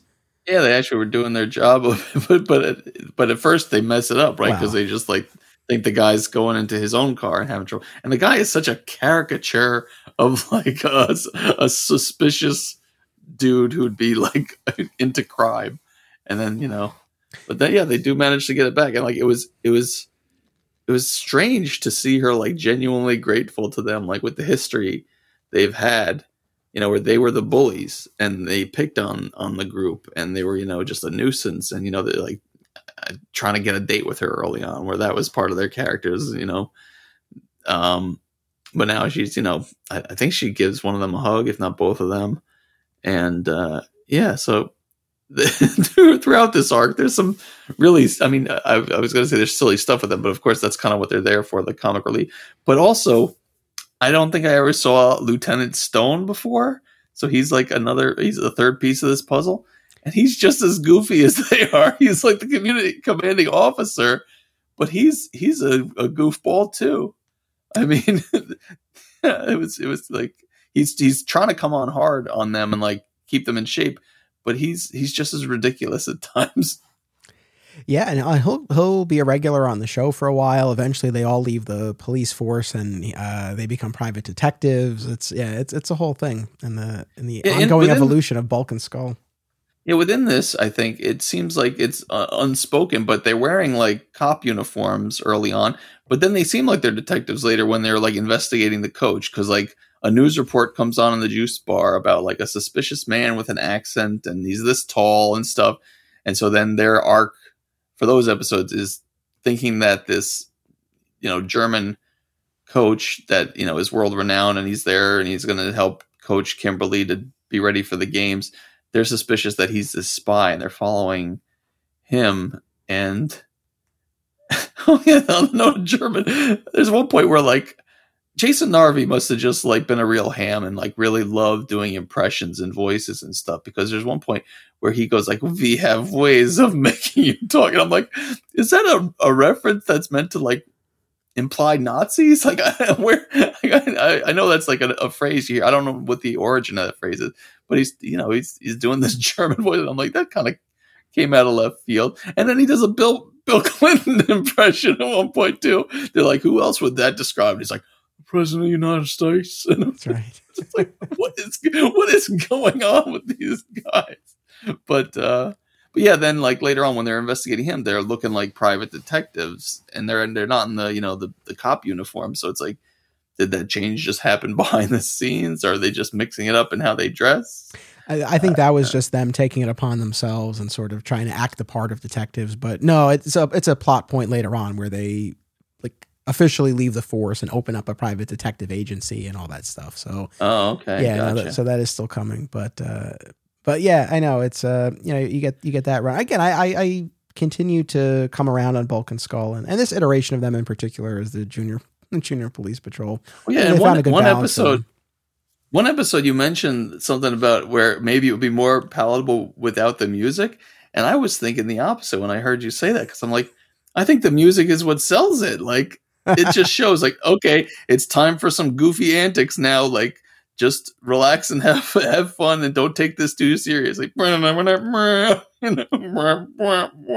I just I just feel like that's their theme and that's the, the sign that some something really ridiculous is about to happen. So I think you know, it, I think it's just that I where I landed on this in the Ninja Quest episode. I think I think I just needed needed the music just a little bit a little to ease off the music a little bit, like just a little lower in the mix. Because I do find it a bit grating, but I'm not saying that I would want silence to accompany them. I think that would that would not work either. So I think it's hmm. just like it was just a little a little overpowering at times, but maybe Okay, even in these episodes it's it's fine. And yeah, you certainly get used to it. But I will say, just going back to the car thief, you're right. It's like a very stereotypical, like this is a thief. I really feel like for the kids, they should have made more of a point. It should have been like a guy in a suit or something like that. It's like you can't assume right? I feel like they could have made, you know, subtly at least, but they could have been kind of like a larger point about, like you don't make assumptions, and and the guy who seems like he's going to the bank or whatever, that might be the car thief. I don't know, just saying. yeah, it's a little little smacking you on the head with it on the nose. Like, see, this guy, he's clearly the bad guy here. He's the guy who's going to take the car. And then we get to uh, Kimberly's farewell arc, a different shade of pink, where she's just all in on the training now, right, for the Pan Global Gymnastic Games. And this coach is, you know, really pushing her. And, you know, Rita's whole plot is to prevent her from achieving her dream. Now, and so the the whole idea is to to run the team and Kimberly in particular ragged, right? Make her too tired fighting monsters to continue with her training. And eventually it does get to the point as we see uh, in a rather dramatic moment where she falls off the beam. She's practicing at night. She's tired. She's too tired. Uh, and she falls and she hits her head. She goes to the hospital. It's a whole thing. Now, I'm of two minds here with Rita's plan. I want to know, tell me what you think.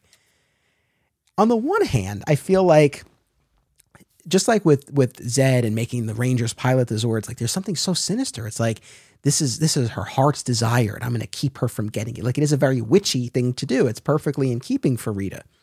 But on the other hand, if you hate Kimberly so much and you hate the Rangers so much, it's like what, let, she's trying to leave.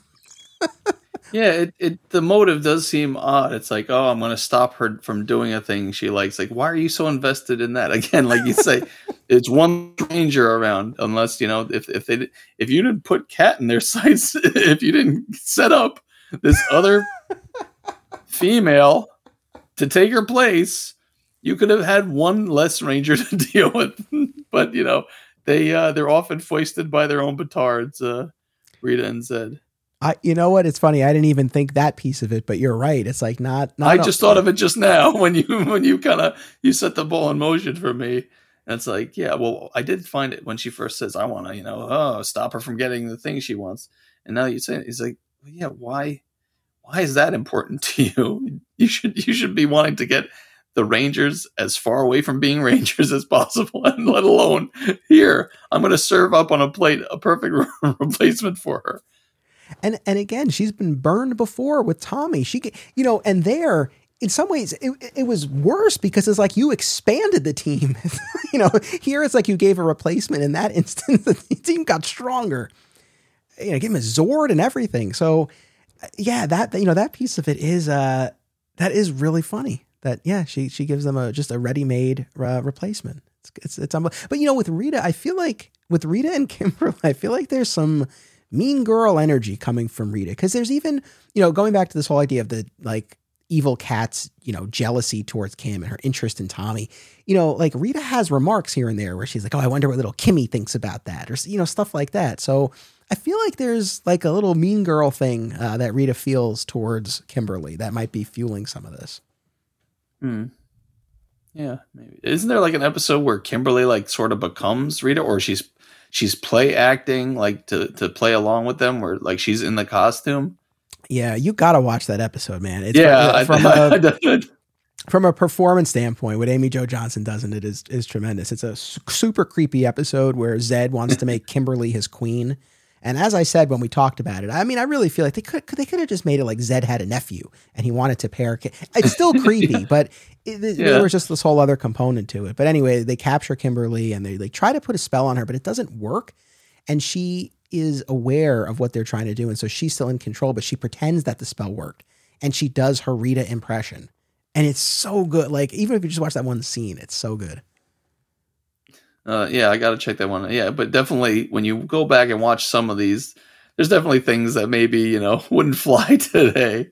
But uh, but I do find it amusing that Zedd wants to make him uh, um, you know his bride because one thing I always remember about uh, the movie, the first movie, like Goldar is with Ivan and Ivan Ooze says something like, "Oh, and then I'll get that cute little pink ranger," and Goldar's like, "Oh, you think she's cute too?" It's, just, it's just this great, funny moment, and I was like, "You know, I'm with you guys." back back then when I saw it, I'm like, "Oh, that's nice." I mean, they they uh, they're on the same page about that, and they're acknowledging that Amy Jo Johnson is, you know, very pretty. So. Yeah, I mean it's uh you know speaking speaking for the audience and acknowledging it in, in, in that way. so, but, yeah, but just and, and again, Goldar doesn't often get a chance to be like comical. He's often like you know he's the heavy, he's the muscle. So having a, a line that like gets a genuine laugh is just something you don't expect from him. Yeah. Uh, so you know we talked about Kim falling off the balance, and this is where where Kat snaps out of it. I mean, and you know, that's the other thing too, where I, I you know, we kind of have to give Kat the edge over Tommy. it's like she not only were not only was she starting to break through, but she she actually is able to shake off the spell. And in that moment of selflessness of going in to help Kim when she falls, like is is, is able to you know return to her senses. So right, yeah, they even kind of explain it at one point. They say it was the selfless act.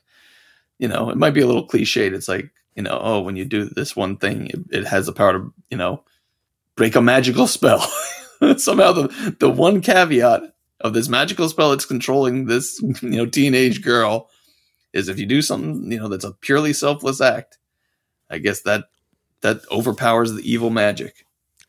Once, you know, Kim is recovering, you know, she says she's not going to go back to gymnastics. She's going to focus on being a ranger and all of that. And uh, you know, we get more of Kat's backstory where we find out that she was this great diver in Australia and she was going to go to the Olympics, but she hit her head on one of her dives and she never got back in the water. And, you know, she's telling this to Kim as, as a kind of a cautionary tale. And then, of course, by the end of this three parter, you know, Kat uh, you know, gets gets back on the diving board, and that inspires Kim, and that leads to that you know that big demonstration that we talked about earlier that earns her, her, her earns her a spot with this coach, and she's going to go off to Florida to train for for these games and all that, and necessitating her leaving, and we'll, we'll circle back to that. But you know, looking at kind of the arc of Kat uh, you know, starting literally as the cat, and then we see her under the spell, and then kind of starting to break through, and eventually fully breaking through, revealing more of her backstory uh, relating to Kim, inspiring Kim. Do you think the show did a good, especially for you, you know, watching these for the first time? Do you feel like the show did a good job of of introducing the replacement ranger, and not just for any ranger, but for a, a beloved, you know, Kimberly? Yeah, definitely. Again, you know, it's you know within the span of you know only so many episodes, but it's still given enough room to breathe to really give her, you know, her character arc. So you get to know her a little. You see her under control. But then you get to know a little of her backstory and and you see that and then you know coincidentally enough her backstory has her doing gymnastics and like things where she was in the trying to get in the same you know competition so there's these parallels and then they bond over it and then she kind of uses her experience of being scared off from it from her accident and never trying again to basically you know be like wink wink nudge nudge you should not let your fears hold you back you should you know just because you had this fall doesn't mean you need to give up your dreams. And so it just you know it's it's quite a turn from her being so jealous and being you know controlled by evil and and trying to you know get in their way and you know get rid of her to you know now being like this encouraging figure that uh you know is it's like they become like best friends almost like uh before before all is said and done Oh, another thing, another thing with her, I just wanted to bring up. So yeah, she she'd been transformed back and forth as an actual cat, and then they turn her into a cat monster, like you said. Somehow, I guess when she's transformed into a cat monster, she loses her accent for some reason. the cat doesn't have an Australian accent. She's speaking, you know, just American, you know, American voice. So I just like what that's an interesting choice that they chose like the transformation into cat monster somehow wiped away her Australian accent. I, I don't know. It's a good question. Well, speaking of Australia, so obviously both the character of Kat and the actress Catherine Sutherland from Australia, and unless I'm remembering this wrong, she had originally auditioned for Dulcea in the Mighty Morphin movie, and oh, really? obviously didn't get that, but they kept her in mind, and then and then brought her here for this. Uh, but I have to oh, say, you know, this idea of transitioning rangers and everything, even when we were talking about, uh, or maybe especially when we were talking about Jason, Zach, and Trini leaving, um, as as like awkward as that was, not having those actors there. Again, I thought the show did a good job, and I think where they particularly excelled was in introducing Rocky, Adam, and Aisha as this unit, and you got to see a lot of a lot of them, a lot of them with the kids, a lot of them with the Rangers. You saw them in the command center. And so you like they got the audience used to them and comfortable with them. And I feel like they did something similar here. And but you had the benefit of actually being able to have those scenes with Kimberly and Kat. And what I also liked was that Kat even though yes, there are a lot of parallels, and especially with the you know the gymnastics on the diving and all of that, and that was like, whoa, what a coincidence! But you know, at the same time, you know, Kimberly, especially at the beginning of the show, was very much kind of like the like the Valley girl, and was like obsessed with shopping and clothes and stuff like that, and like very American, I, guess, or or again a specific type, but you know, very California, much felt like yes, yeah, Valley, yeah. Uh, and then you have, you know, Kat. So you have this, you know, this more international flavor and component. So I like that they, again, it wasn't just like trying to put in a carbon copy of Amy Jo Johnson slash Kim. Yeah, and also watching these, you see how far she's come as a character. That she's, you know, clearly in the seasons, you know, between, you know, her, her early on, where she was basically kind of like a stereotype of that type of girl who's just obsessed with shopping and the mall and all that uh, and like no way totally that kind of thing like she's a very different character. I mean you know she still has her basic traits and you know she's you know kind and caring and sweet but yeah she's moved away from that like sort of more one-dimensional personality and so that you know that was cool to see. I actually i actually was just watching some unrelated clips too and i saw like clips from like the first episode where they're all kind of rejecting zordon initially and they walk away from the command center so yeah, it, it just really shows uh, how far things have come since you know that original iteration. Absolutely. Oh, oh but, but speak, speaking of which, though, one one thing I really did like, I think it was at the beginning of one of these episodes, but also, I mean, maybe I'm rushing with getting to the ending, but we've kind of been bouncing back and forth. But um, you know, at the ending, seeing her on the balance beam, it's just like such a great callback to how she was first introduced in that first episode. You first see her doing a, an act, on, you know, a routine on a balance beam, so it's like a full circle kind of thing. So that was nice too. You know, it's funny during the credits they show you more of her gymnastics routine at the and I was like, oh, it would have been cool to just like throw in a little a little clip from from that first episode. But yeah, yeah, I guess I I think that thought came to to my mind too that if they could have shown a parallel. But yeah, I thought I thought that was very nice. Um, you know how they how they wrapped it up in that you know credits uh, of that last episode when I was still trying to compose myself from the goodbye, but you know that combined with those you know that montage at the end, uh, you know really hit me uh, about you know her her whole you know story from beginning to end and uh and and really feeling oh speaking of montage i mean I, I don't know how known it is to, to the listeners but obviously you're a big uh, rocky fan. And there's a training montage that just seems like perfectly there is there's like even running on the beach. And it just you know i was like that that's kind of a funny parallel. But like yeah when she you know first i guess gets together with uh schmidt there's like a whole training montage that wouldn't have been out of place in like an 80s action movie. No, I had the same thought. And yes, of course, my mind immediately went to Rocky. No, that was great. I love that. And no, I agree with you, sort of the full circle aspect of, of the gymnastics. And, you know, when we when we get to that farewell, you know, and we talked about again all of the exchange between, you know, Kat and Ninjor, what happened in Ninjor, all that. But, you know, when you get to that final farewell that got you teary eyed uh, at the command center, uh, and, I, and I guess even before this, because this came up when Kim decided to embark on this training and this and this goal to make it to the Pan Global Games, you know this con- and I like this this aspect and this piece from Zordon, uh, you know, because Kim's initially reluctant, right? Because you know her duties come first, and you know Zordon is quick to say, I think at the beginning of this arc, and then certainly at the end, like he doesn't doesn't want them to miss out on these valuable life experiences. Uh, did, what, what did you think about this whole back and forth and just her decision and the way it played out?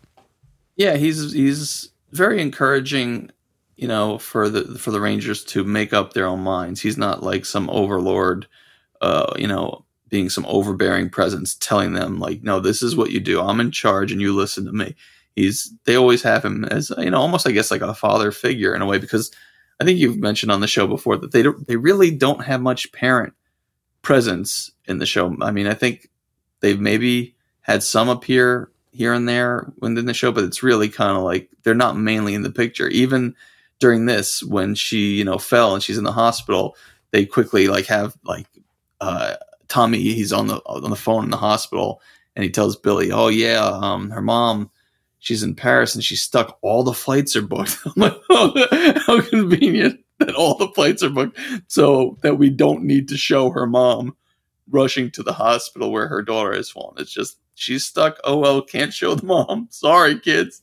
So it just that was that was kind of funny to me. It's just a way to explain away why uh, we don't we don't see a, a parental figure there. But uh, but yeah, Zordon he tends to have their best interests at heart. I mean, he's obviously got them on this mission and fighting Rita and Zedd and their you know villainy but he still recognizes they're their own people with their own you know hopes and dreams and he's not going to force you to stay a ranger longer than you want to be one. So uh, yeah it's you know it's it's admirable. Yeah for sure and and i think it's a it's a good message and also in tommy's response to all of this i mean just like kimberly was surprisingly nonchalant about uh, tommy in the in the car with kat you know, similarly here, this is another instance where, boy, you know, especially since these two have been dating to some extent, it, it, would have been nice to maybe have a little bit more of a of a conversation between the two of them about what this means for their real. Again, I know, as I always say, like I know the show is not built for these sorts of things, but but it would have been nice to see. However, what I really did like, you don't get a lot, but at least you know Tommy said like I would never something like I, I couldn't live with myself like if I let you turn this down or if you turn this down for us or mm-hmm. something like that. And again, I think a good message about sometimes having to let somebody go to do something that, you know, they they need to. Yeah, yeah, definitely. He's very supportive. Uh one thing though I will say, I, I remember at one point in um in the hospital, he's sitting at her bedside, you know, he brought her this teddy bear and stuff. And I think like Zordon's calling on the Rangers for, you know, to deal with some situation. And I think Kim starts to get up like as if well I, I've got to go be part of and he kind of like pushes her down. He like with his hand like by her like neck and shoulder area he's like no no you stay down. I'm like that's that seems a bit like forceful. I mean i'm sure you know he didn't use a lot of force doing it but it's still the visual of it of tommy pushing his girlfriend to stay on this hospital bed yeah, maybe overshot the mark a little bit on, on that one. The, the, other thing that's interesting, and I know this has come up a lot in you know kind of fan discussions because with Jason, Zach, and Trini, we had all that business with the sword of power. It was a whole process in order to transfer the power, as the title suggests. Here, though, Kimberly just hands Kat the coin, and you see some like energy transfer, and that's it. think like lightning sizzling goes from one hand to the other. So okay, cool. I'll say two things. Number one, see, my head canon, and I don't you don't even need this because I think there are other explanations, but my head canon was always, well, they have the sword of power now. Right? It's in the command center. Maybe they've they've you know sort of uh, you know integrated it into the command center infrastructure in some way shape or form so even though we're not seeing it maybe it's still doing its thing alternatively though and i think this is probably the more common theory is like they have different powers now right? It's not those original powers that needed the sword to be transferred. Now it's these ninja powers that presumably operate a little bit differently. And then that comic book miniseries we read actually acknowledges the fact that since the sword of power was not used, Kimberly still had some latent energy that Zordon could, you know, amp up and, and allow her to morph again, at least temporarily. So uh, I did appreciate that that comic addressed it, but uh, you know, I, yeah. this didn't trip me up too much that we didn't go through the whole sword business. Yeah, when you mention, I don't remember the sword as far as the show goes, but obviously they did use it for those purposes in in the comic book, uh, you know, follow up on Kim. So, uh, yeah, it was interesting with the comic. Like, yeah, I liked it enough, but also it's just like, oh, we're gonna see what happened to Kim after she left the Power Rangers. Well, she was at the the games, and then she goes to check on her family, and something's wrong. They're missing. No one's in the village, and then she immediately becomes a Power Ranger again. Like, okay, so it's like a different. She has a different suit because there's still an existing Pink Ranger out there along with the, the rest of the real team. But you know, it's basically a new Power Ranger adventure, and it becomes full on one as the story goes on. So it didn't, you know, it could have just been, an, you know, another Power Ranger story with the real team, but it was, you know, just they they sort of incorporated her and they show her, you know, for to a degree being on her own and handling herself and you know taking the lead. So that that's different about it, but still, it's just like I thought. Oh, now we're going to learn, you know, where her story went, and it, you know, it just right back to Zordon and getting power and sharing power, and you know, it was fine for what it was. I think um a little bit I had a hard time with it because I don't know if it's that Boom doesn't have like full rights of their likenesses or it's just they choose to draw them in their own styled way. But you know, she doesn't especially look like Amy Jo Johnson. You know, she looks like just, you know, girl, you know, with brown hair, you know, and and you kind of have to fill in the rest of the details. So like all the characters, you could see semi resemblance, but it's not like they're trying to replicate their exact appearance. So I wasn't sure if that's just like they have to do that or they just chose, you know, not to. I know that's um, a good um, question. I'm not positive, but I, as far as the story, I had a similar reaction to you. Like I, enjoy, I thought it was enjoyable and it was cool to see Kim, you know, kind of in the center. But uh, yeah, I guess like yourself, uh, you know, you went into it. It's like, oh man, like what was her post Ranger life like? And it's like, oh okay, like she just instantly became a Ranger. It, there's this whole business with Goldar and and this new monster, and they're uh, you know, turning the, the, the people of the small French village uh, where Kimberly's mother and stepfather now live into monsters. Uh, and so Kimberly, one thing that I did like that she called on Trini and Zach, who we find out are in a relationship for help. Uh, and so they join the fray, and then two of the villagers uh, be, temporarily become rangers. So there's this, you know, new team, and and we ultimately you know, by the time we get to the end, it picks up a year later, and we sense, you know, spoiler alert, folks, but the comic has been out for a while now. But we see Kim writing that Dear John letter that she'll send to Tommy. So, you know, I there were aspects of it that I appreciated, um, but yeah, I don't know. I don't know what I was necessarily expecting per se. But no, yeah, me either. But uh, yeah, like I agree with you on that. It was seeing cool that she reaches out to them, so you see what they were up to, because you know, obviously, with though them being actors that were no longer on the show and they didn't have a you know a planned ending that was you know told as a story they were just you know gone until whenever i guess um, jason came back down the line and you know as the gold ranger and zeo and forever red and whatever but it was kind of that was the last of them. I mean obviously tomorrow we're going to see zach for the first time i think since they left right? Yep. he hasn't been involved at all. Yeah he has not come um, back.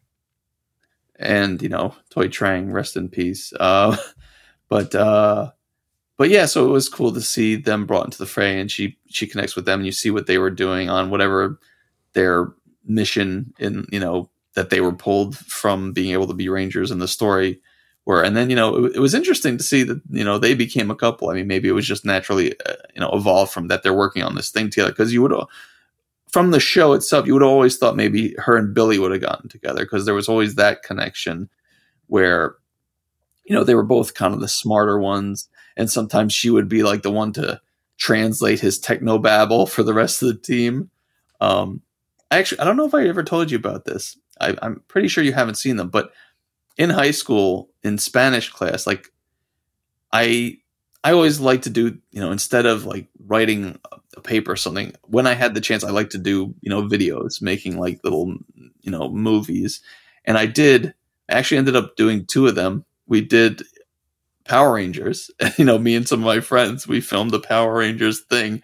And like one of my friends who was, you know, essentially, you know, the Trini role, she not Asian, but she was just filling the Yellow Ranger slot. Basically, like literally, I had her her function was purely to be Billy's trans. I actually was Billy. So I, I, put on glasses and I was being like over the top nerdy and it was fun. Um, but uh, yeah, so that's what I did. I'll have to show you those. Yeah, no, that, that, would be cool to see for sure. But yeah, Garda Garda Bosques de la Potencia de Morphin Poderosa, I think was was how, how it translated. Nice, really silly stuff. Yeah, no, I'm glad we read the comic at least, and and it was cool to you know fill in a little a little bit of that, and yeah, I mean, I, I have to say overall, I thought this was overall, I would say a solid arc. And and again, there's other business going on too, like the new Zords and, and all of that. But I mean, really introducing Kat, uh, you know, segueing Kim out of the show, and uh, again, it was just looking at these the seasons that I watched, at least the Three Mighty Morphin and Zeo. It's like this was the only instance where you got this kind of farewell. According to IMDb trivia, I don't know if this has ever been verified, but allegedly Amy Jo Johnson filmed a few scenes of of of Kimberly like checking in or calling the Rangers that were meant to be used in subsequent episodes that for whatever reason never were. So I don't have more information on that other than what I literally read on oh, IMDb man. trivia. But uh, again, I don't think it would have been anything that that substantial. But it was just interesting if that were the case, if they had that. And I'd be curious why, why you know why not sprinkle those in here and there. I don't know. That would that would have been cool. Or if if they came as like deleted scenes down the road or anything. I have you know, years back, I bought the Mighty Morphin DVD box set, and uh, you know, I had a there was some good sale, and I got the whole thing. So it has like all three seasons, and I think it even has Alien yes Rangers. Um, so yeah, you know, I, I think there's supposed to be some good bonus features. It's again, you know, I have these DVDs and sometimes I just never get them. I think when I first showed it to my daughter, I think I might have started with the DVDs, but then I found it was on Netflix and it's just much more convenient. Um, the DVD has a lot of cool stuff. Like just as one example, one thing that we'll be talking about in a future episode, uh, it has the stage show, the the live show that they did. They did, there's a there's a recording of that on there. So there's there's a lot of cool stuff. Um, but yeah, the Amy Jo Johnson thing that was uh, kind of curious. But in any event, I think they did a I think they, they they did a good job. It's interesting too. It's like another instance of you know like how do what reason can we give for why the Ranger has to leave? And it's like something global, something international. It's like hard, you know, hard to argue with, and it also can't be local. Yeah, if, if it's local, they can maybe manage to balance it out. But no, if they're having to be across the world, uh, no can do. Yeah, it's like you know, in a in a fan fiction scenario, right, where it would have been interesting we had the first three leave for the International Peace Conference. Then Kim goes for these pan global games. If Billy had been given a proper exit and something similarly, some sort of global scientific conference or Science, something like that, yeah, it's like then you have the five originals, right? Like uh, scattered across the world, and then they could become a you know a special team. I know the comics did a whole thing with the Omega Rangers with Jason, Zach, and Trini and all, and all of that, but uh, just kind of thinking about like you know, in, in, piece by piece, the original team like ending up. Uh, outside the country. Would you say overall? I mean, I, I heard the part one and part two. Um, sorry, would you say in overall that it's worth really checking out? Like, it's really like the comics are like really good and worth checking out overall. I would. I, again, I think like not not to knock this Pink Ranger miniseries. I don't think this rises to the level of what I've read so far from the main the main line Mighty Morphin stuff that Kyle Higgins wrote at the beginning. We will mm. be covering Shattered Grid not too long from now, so I'm excited to get into that. I'll say certainly just at least from the first couple of years of the Boom comics that I read, they are worth it because it's it's a lot of these things that you and I in this episode and, and my guest and I in other episodes have been like, oh, like I wonder this, I wonder that, like why did they talk about this? A lot of those things like you get to see kind of play out, so it, it's it's fun in that sense. Have they at all said if it's supposed to be considered like canon like between the episodes or is it just like this is a divergent thing where things kind of go differently and it's its own thing i mean i'm not 100% sure i i think it's meant to be like you can read it and and kind of have it have it fit in but as far as you know i don't know, like saban officially officially recognizing it as as the i i, I don't know i'm not positive i don't okay. think so oh. per se but Oh, and we should also mention, uh, you know, it was announced that Amy Jo Johnson's going to be writing a comic that's like, you know, her take on things. So that's kind of exciting because, you know, people were bummed when, you know, it seems at least by you know what she's said publicly that she's not involved in the special tomorrow, but this is going to be kind of her contribution to the anniversary celebration and just you know the fandom you know uh, as a whole because you know you know I saw people some negative comment you're always going to see negative comments online. Some people like they oh she thinks she's too good for it or she's better than but like yeah no that's that's clearly not the case you know? She had the cameo in the reboot and um you know when she was trying to raise money for her movie she actually put on a pink ranger suit and was like busking like you know with her guitar just playing uh, you know, and singing songs in uh, Toronto, and uh, you know, so she clearly has attachment, and she's you know openly admitted you know her her gratitude for it. It launched her career, and you know she's she. I don't think she takes that for granted. Obviously, you know the pay we all know they were like paid peanuts, and there was no union stuff, and you know, I read stuff. They say like there were a few times that she could have almost died because of like the way that it wasn't handled well, but like stunts and things where she was almost set on fire or electrocuted. So I'm sure she, you know, she has reasons to feel mixed about it. But I think all that said, still, oh yeah, she wrote the introduction to um, the trade version, which is what I picked up of the um, the pink. I don't know if you did you did you see that or was it you just read individual issues? And yeah, I just read the individual ones digitally. So yeah, I didn't see that. Okay, yeah, I ordered it on Amazon uh, on Prime and I got it fast and I just read through it. Um, and you know, she has a nice uh, you know introduction, so she's obviously still you know grateful and she, and she's not forsaking it and stuff. For me personally, it would have been amazing to see her in this special, and it would have been even better if they got as much of the original cast as possible. Obviously, Thuy Trang died, you know, in 2001, so she's out of the picture. But you know, they're addressing that with having this daughter character, you know, take up the the reign and avenge her. But if it was like the daughter and the other five originals. That would have been just amazing. That I would have gotten super excited for that. Like I'm looking forward to it and seeing Zach backs and, and Billy and you know how they're addressing the situation with Trini. Like I'm I'm fascinated to see how it's gonna go and I'm you know I'm interested and I'm a bit excited, but like that would have just been you know the icing on the cake if it could have been all I mean obviously now Austin St. John's got like legal troubles too. But uh, and you know, obviously, and we, and we lost Jason David Frank, but he was, you know, it was filming while he was still around. But uh, yeah, no, it's a shame. But and that's a great loss. You know, I don't have the the fondness and connection for him like you do, obviously, but I understand and appreciate his role within the show, and then the greater presentation and representation of the show outside and cons and stuff like I mean, man, it just shows you never know. Like people say, well, like Robin Williams, you know, he was this funny, goofy guy outwardly, and then he had his, you know, his struggles, and that you know, Jason David Frank, he was just like a ball of positivity. He was, you know, posing with little kids, dressed up like you know his characters, and you know, just you know, so involved. Like he, I, I don't know if I heard this first or I just said it. I said he's like the mayor of Power Rangers. Like you know, he's the guy. He was and to lose him in that way, uh, it's just tragic. You know, I mean, if you're having trouble, listeners, you know, reach out to someone, talk to someone. Uh, you know, it's it's worth it's worth living for, and yeah, it's it's a huge loss. Um, so I could appreciate that even without being like so fondly connected to him in his role. Uh, but you know, I mean, obviously he was there in the stuff I watched, and he was, you know, he was leader for a good, you know, portion, and uh, yeah, just it sucks. Yeah, no, absolutely. Not, not to end on a downer note, but uh, you know, I mean, if you're planning on, it sounds like you're kind of wrapping things up, but uh, yeah, yeah, yeah. So I'm looking, I'm looking forward to the special. Either way, are you uh, here? I gotta know this. So I know you stayed up for the Snyder cut. Are you staying up tonight to watch the special? Uh, no, I think I, I'll, I'll, wait till tomorrow. It's all right. okay, it's all right. all right.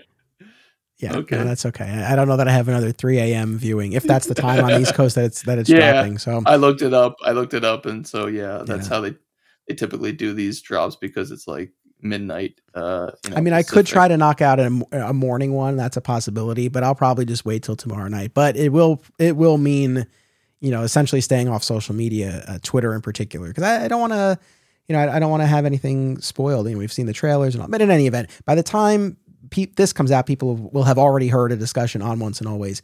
But I am glad you mentioned the Amy Jo Johnson Pink Ranger comic. I'm excited for that. I'm very curious. We'll be keeping an eye on that.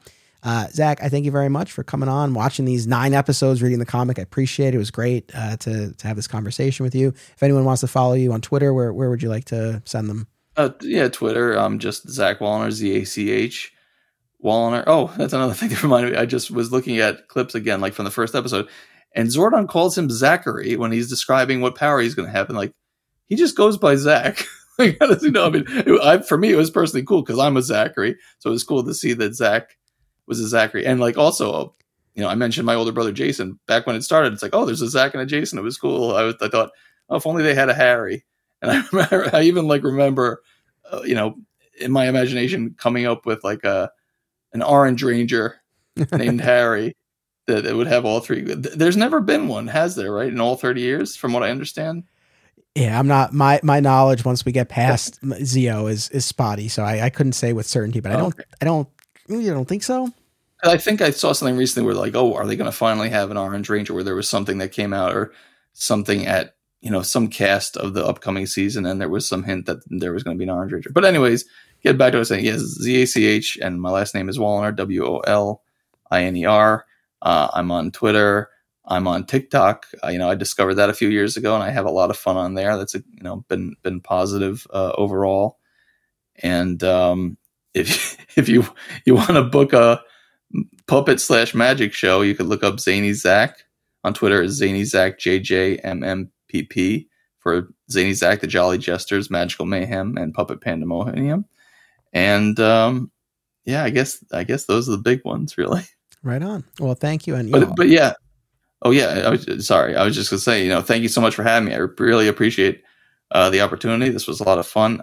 I have so many more notes that we didn't get to. I took way too many notes, but I'm glad I hit some of the points uh, that I meant to. But um, yeah, I just wanted to be prepared. So just as things were happening, I was like jotting down the the action, and then occasionally some of these little observations that I made, uh, you know, along the way of just like these funny, questionable sometimes things. But uh, yeah, it's great to chat with you. And again, you know, we haven't really talked in a while, so it's nice catching up with you in general.